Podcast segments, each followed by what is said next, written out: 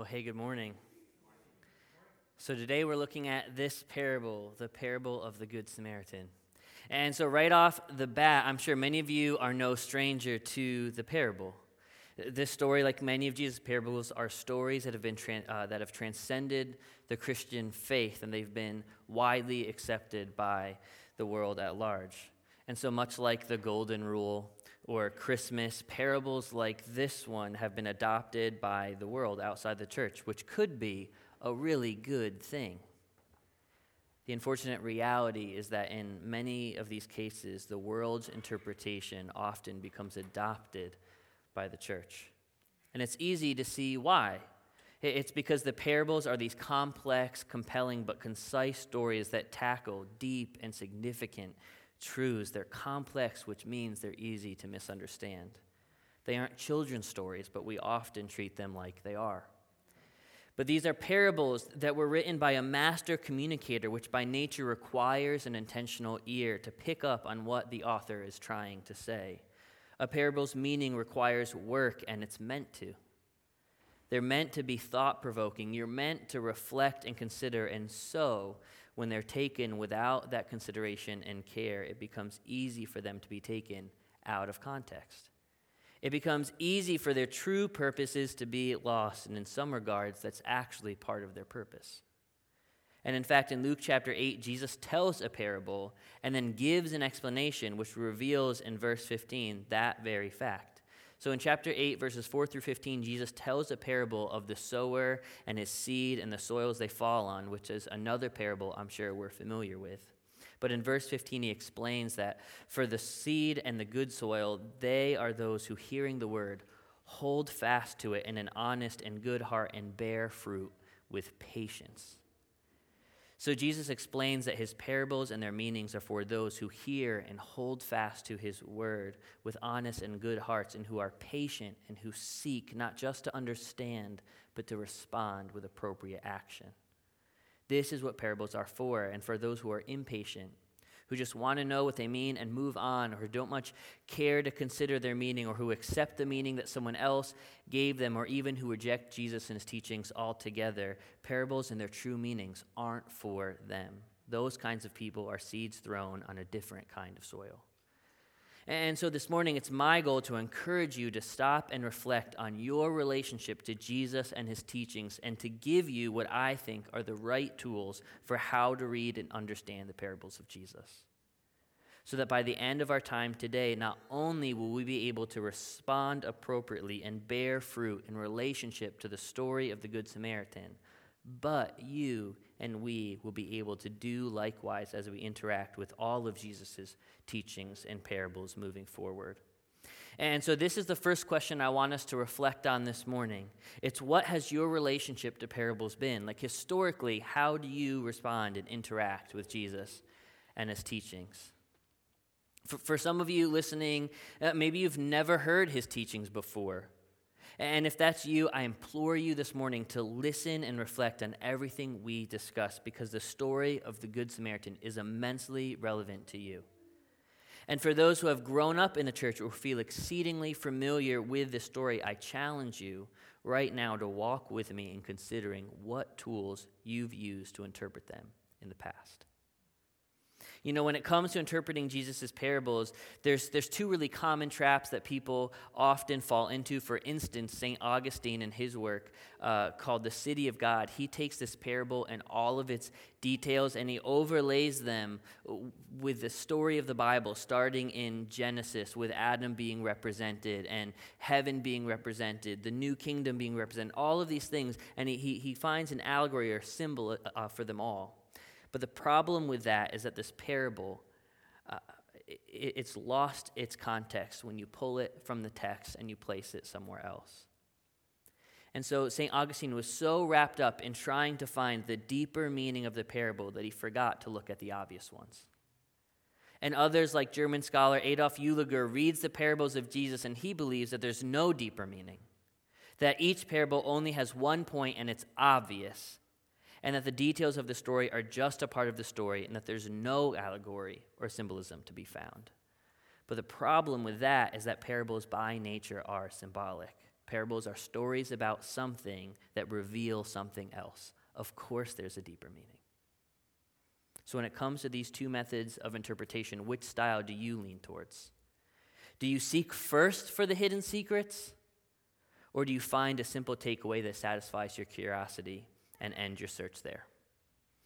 In my preparation for this morning and in my tenure as a pastor and as a believer, time and time again, I find myself and others falling into one of these two traps. And in each case, they have the same shortcomings which is that neither considers the context to which it was told, nor does it honor the intentions of Jesus who tells these stories or the gospel authors who intentionally place them where they do in their gospel. And so let's rewind for a moment and look at Luke's gospel and where he places this parable of Jesus in his book. And so, so far in Luke's gospel, we've seen Jesus' birth foretold, his birth come to fruition. Jesus presented in the temple, John the Baptist prepare the way. Jesus be tempted and prepared for his ministry in the wilderness. Jesus begins that ministry by preaching in the synagogues, healing the sick, calling his disciples. He casts out demons. He sends his followers out to preach the kingdom of God, the good news of his kingdom to come. And by chapter 10 in our text, Jesus has traveled all throughout the area surrounding the Sea of Galilee, and thousands have heard him speak, and thousands have seen his miracles, and he's considered a teacher by many. So at this point, Jesus was popular with many of the people, but amongst religious leaders, he was a controversial figure to say the least. He was even rejected in Nazareth, his own town. And today, in our text, an expert in the law stands to put Jesus to the test. So let's look at that together, beginning in verse 25. It says, And behold, a lawyer stood up to put him to the test, saying, Teacher, what shall I do to inherit eternal life? So there's the background and the literary context to which the parable begins. And that's the first question that we have to ask and answer when we come across one of Jesus' parables. Question one is What is the context to the parable? In the case of Luke's gospel, uh, the Lord's coming has been foretold, chapter 3. The year of the Lord's favor has been announced, chapter 4. The good news of the coming kingdom of God has been pronounced, chapter 6. And this message is spreading across the land, chapter 9. And if you're a member of the nation of Israel, this is a radical message. Like the story of God's kingdom coming is what everything has been leading up to from the beginning of your time as a people to the present. The capital P promise of God that He would be their God and they would be His people in the land of promise forever is the message that Jesus is bringing. So, the message that God is coming to make good on this promise for His people is what you've been waiting for your entire life and for generations. And the coming of this promised kingdom and its Lord is what Luke refers to as the good news. That's his gospel. That the kingdom is here and is coming. And so, for those who have been longing for that day, this is really good news. But it's also the reason that so many people were skeptical of Jesus and his message. And so, our text this morning introduces us to one of those skeptics and the good news that he's bringing. And he asks him a question. And he says, How does one enter this forever kingdom? What must I do to inherit eternal life? And so only now do we have that greater context. Jesus has been preaching of the kingdom and inviting people to repent and prepare to enter it. And a skeptic asks him, How does one get into this supposedly coming kingdom? Let's see how Jesus replies. Verse 26. He said to him, What is written in the law? How do you read it? And the lawyer answered him, You shall love the Lord your God with all your heart and with all your soul and with all your strength, with all your mind, and your neighbor as yourself. And Jesus said to him, You have answered correctly. Do this, and you will live. So, this lawyer, probably a better translation, is an expert of the law, referring to the law of Moses, the Old Testament, asked Jesus a question. And by context, we see that he expects Jesus to give an answer contrary to the word. He's testing him in hope he fails. But Jesus replies with his own question. And actually, this begins a pattern that will take place twice in our text. The lawyer asks a question, Jesus asks a question. The lawyer answers a question, Jesus answers the question. And it will happen twice. And that's important because it's only given that context that we can actually understand why Jesus told this parable, when he did, and for what purpose he told it which is our next question along our path to understanding. After asking what is the context to the parable in the greater story, we have to ask what is the immediate context for today. Another way to say that is why does Jesus tell this parable? So let's look at that. The lawyer asks, How do I inherit eternal life? And can we just stop for a second and consider how massive a question that is? Like, how many questions come even remotely close in significance or consequence or scale to how one might gain access to eternal life, let alone inherit it? I mean, parents, how many times a day is your kids bothering you with that question? I imagine not often. This is not in the same category as what's for dinner or are we there yet? This is a massive question. This is a huge question. So Jesus replies with his own. And he says, You're the expert in the law. You tell me what one must do. So the man, knowing the law, cites the law of Moses, Deuteronomy 6 and Leviticus 19, and he answered, You shall love the Lord your God with all your heart and with all your soul and with all your strength and with all your mind, and your neighbor as yourself. So that's all. That's the answer to what you have to do to inherit eternal life, according to the lawyer. So now Jesus answers the lawyer's question Yep. If you want to do something to inherit eternal life, all you have to do, easy, is love the Lord your God with all your heart and with all your soul and with all your strength and with all your mind, and your neighbor as yourself. Do that and you'll live. Which, in one sense, is true. There's just one slight problem with that.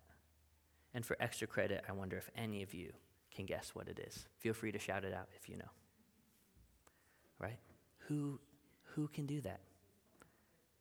So Jesus says to the lawyer, Good luck, buddy. and so this lawyer, well, he knows he can't do that. I mean, listen, for God's people, there are certainly moments when our love for God is there and there are, I hope, times when we show love to those around us. But if we're being honest, is that how we would generally define ourselves most of the time? And if it is, I hate to be the one to tell you, but you might be a little confused. And maybe actually, you might love yourself a bit too much. Because none of us love God or others like that all of the time, or most of the time, or some of the time. So the lawyer, verse 29, desiring to justify himself, now said to Jesus, And who is my neighbor? So either believing that he has part one locked down or just avoiding the God of it all, asks who exactly it is that he should love as himself. And only now do we finally get to our parable and why Jesus tells it. And look, I'm more than halfway through the sermon on this parable, and I just got to the why. And I still haven't answered that, let alone what it means or what to do with it. Yet, this is the roadmap I'm suggesting that we all travel down before assuming we rightly understand any of Jesus' parables. Because, like chapter 8 told us, they're for the patient, they're for those willing to seek. So, if you haven't checked out, and if I haven't put you to sleep, let's look at that why. Jesus was asked, Who is my neighbor? And he replies with his own question. And that question begins with a story that we call the parable of the Good Samaritan. So, at face value, why does Jesus tell this parable? Primarily, listen, primarily, it's just the setup to another question. So, hold on to that because that's important. And here, finally, is that parable. Verse 30. A man was going down from Jerusalem to Jericho and he fell among robbers who stripped him and beat him and departed, leaving him half dead. Now, by chance, a priest was going down that road, and when he saw him, he passed on the other side. So, likewise, a Levite, when he came to the place and saw him, passed by on the other side. So, a priest, then a Levite, is traveling from Jerusalem, presumably on his way home from his work at a temple, and he sees this man and he passes by on the other side of the path. So, a few things. Uh, one, this path was not very wide, it was narrow and it was windy. So, he, he couldn't have missed this man who was roadside. So, he's not getting off with that excuse. A second, he's a religious leader leaving the holy city. This is the equivalent to Evan or I leaving the church and stepping over this man on our way to our car in the parking lot. Inspirational leadership going on here. But this is the scene that we're given. And then verse 33. A Samaritan, as he journeyed, came to where he was, and when he saw him, he had compassion. Now, you have to understand who Jesus just brought into the story. Samaritans were hated by the Jewish people. They were Assyrian Jewish half breeds who any self respecting Jew wouldn't have shared a meal with. In fact, it wasn't uncommon for people to travel all the way around Samaria just to avoid them. And if you want to know how hated these people were, look back just one chapter to chapter 9 after Jesus made his followers travel preaching the gospel kingdom in verses 51 through 56, when this one Samaritan village rejects the good news. And when his disciples, eh, James and John, they saw it, they said, Lord, do you want us to tell fire to come down from heaven to consume them? So, so get this, track with me. Jesus sends his people to preach the gospel to the Samaritans, and simultaneously, his own disciples, the ones who saw his transfiguration, they ask if they can burn them with fire from above. Jesus says no. Spoiler. But this, this is who Jesus in his parable raises up as the one in the story with whom there is compassion. And who goes on to bind up his wounds, verse 34, pouring on oil and wine. Then he set him on his own animal and brought him to an inn and took care of him. And the next day he took out two denarii and gives them to the innkeeper, saying, Take care of him, and whatever more you spend, I will repay you when I come back. And I think we have to settle here for a moment to really appreciate the significance of the details that Jesus places in this short story. It's one thing to recognize how radical it would be to hear of a Samaritan or whoever your enemy this morning is having some compassion. But it's a whole other animal to hear that that compassion was leading to action and action at this level. You know, I think one of the most common interpretations of this story goes something like this Be nice to strangers. Or, like it, love your enemies. Another, don't ignore the needs of others. Another still, sometimes even your enemies can be better than you. But this morning, before this morning, what has this parable meant to you? How was it taught to you? You know, somehow, I feel like none of these are what Jesus was getting at. Consider some of the details. First, Jesus places those whom this lawyer would assume to be the good guys as simple passersby. And I don't want to vilify them this morning. That's too easy, and actually, I think it's a misinterpretation. Within the law, there were sacramental cleanliness laws. So if a priest touches something dead or something considered unclean, he would have had to perform different rituals before being considered clean once more. And so for him, it would have meant having to turn back, traveling back to the temple where he just probably spent uh, two weeks or more serving without seeing his family. It was a dangerous path regularly populated by thieves and robbers. So stopping could mean risking their own life. It's the kind of block in the city you're told not to stop in, even if there's a sign. It's the keep the windows up and the doors locked kind of road. And if we're being honest, it's actually really easy to see why they didn't stop. Honestly, haven't we looked past needs for less? How many roadside flat tires have we driven past assuming they're fine or they have AAA, thinking that it's too dangerous for us to be on the side of the road? How many peoples with signs have we driven past because pulling over would be just too complicated or would mess with our schedules or assuming that they had bad motives, we just looked the other way. How many pleas for volunteers or for help have you heard from our announcements or, or for the budget to be fulfilled that we've ignored because our schedules are just too busy or we could use the money elsewhere? These men weren't extraordinarily evil, they were just normal.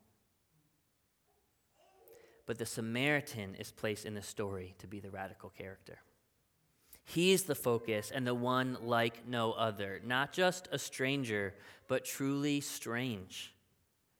Because he didn't just feel compassion, he showed it. And he didn't just stop to see if he was okay or give him some supplies and tell him good luck either. He took the risk to stop. He put him in the back seat of his car, letting the blood and the dirt stain the seats. He drove out of his way, being beyond late for whatever meeting he was going to, not coming home for dinner, but instead getting a hotel room in a distant town for him and this stranger. He pays for it all. He pulls money from his saving account and pays for weeks, if not months, of stay for this man who he still doesn't know his name. And he tells the innkeeper to look after him. Whatever he needs or requires, take care of it and he promises to settle up when he returns, presumably weeks or months later. All for some guy he found beat up on the side of the road. All for some unknown named character who could have been a robber himself. The Samaritan not only takes an interruption for the day, but invest himself into the life of another with a commitment that will stretch far beyond that evening and cost him more money than just a few nights in a hotel. And this is the story that Jesus tells.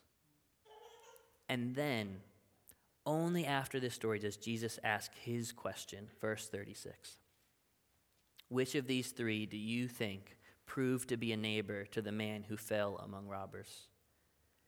The lawyer said, The one who showed him mercy. And Jesus said, You go and do likewise. And then the story just ends. No response from the lawyer. No more questions or rebuttals. So, why did Jesus tell this story? Jesus told this story not to tell you to be nice to strangers or to love your enemies, those, those are true. Jesus told this story to show you what it looks like to love someone as yourself. This is what it means to be a neighbor. And in so doing, he places the lawyer and you and me in front of a mirror and asks not, Who is your neighbor? but are you a neighbor? So, this is why Jesus told the parable. Not as an inspirational story to challenge us to be good neighbors. Instead, it serves as an indictment against us because we are not. The point of Jesus' parable is to tell you that none of us are good neighbors. None of us love our neighbors as ourselves, let alone love God with everything that we are. That's why Jesus tells the parable. Jesus illustrates to this lawyer and to us that there is nothing we can do to inherit eternal life. And if we stop there this morning, I, I, fear that many of us would still be walking away with a better understanding of the parable than the one we walked in with. But thankfully, this parable isn't done with us yet. There's still more to be discovered, and we find that out by asking our third question. And so we, we find this question. Uh, Craig Blomberg, it's, uh, he's got this book, Interpreting the Parables. I suggest it, but he poses this question. Question three What would I have learned if I was the one Jesus was telling this story? If I was that lawyer, what would I have taken away? And we already started to answer that. And I think that's why the story just ends so abruptly, because the point has been made. There is nothing you can do to inherit eternal life. And unfortunately, this is probably all that this lawyer gleans from the story that day. But Luke and Jesus intended so much more for those who were willing to find it. For those willing to dig just a bit deeper, there's still one more question to ask. In this case, the next question. Question four is What does Jesus want me to learn? from this parable. You know, I spent my week engulfed in this story, and it took me all of that time to come to this place What Jesus wants us to see is not that we should go and try to be good Samaritans, but to realize that we need one. Jesus is speaking to a man who sees him as an enemy. And Jesus tells a story of that man's enemy coming to the rescue with compassion and mercy, with sacrifice and action in radical proportions, not just in a moment, but in a way of commitment and investment in their future and for their good. Church, the parable of the Good Samaritan is not a story about how we should be good neighbors, but a story of how we need one, and his name is Jesus. So if you're here this morning and you're hearing this for the first time, listen, we live in a dangerous world full of thieves and robbers. So if you're coming here this morning, you're listening from home and you're beaten down, or you feel left for dead like no one sees you, or worse, that they do, but they pass you by. Jesus sees you. And he's compassionate and he's merciful. And not only does he promise to heal you and to give you rest, he's willing to carry you to his kingdom and pay the bill and give you that life that the lawyer was so interested in making for himself but couldn't. And if you continue through the rest of this Gospel of Luke, you'll find out how Jesus already paid far more than a few weeks' stay at some inn for you but he paid for an eternity in the promised kingdom, which he's now ushering in. All you have to do is trust that his payment is good. And, church, for, for those who believe that Jesus has been and is that good Samaritan in your life, he's calling you to live in pursuit of the image that he just modeled. You're called to be neighbors and to love him and to love others in radical ways. Listen, the example that he gives for us is not meant to be an extraordinary far stretch. It's meant to be the template for what it's like to live like Christ and to be his ambassadors now. How crazy is that? You know, I racked my brain this week trying to think of the most selfless things I've done. And I was reminded of the time that I bought and delivered furniture to a woman just because she asked. Or the time that Laura and I found out about a woman and her daughter who were living in a hotel. And so we and a few friends put the money together to get her into her first apartment. Or the time that I sat with a homeless man at a McDonald's and ate a quick meal. And listen, I bring these up not because it's some kind of brag, but to show you that even my best moments don't even come close to what Jesus tells me it means to love my neighbor as myself.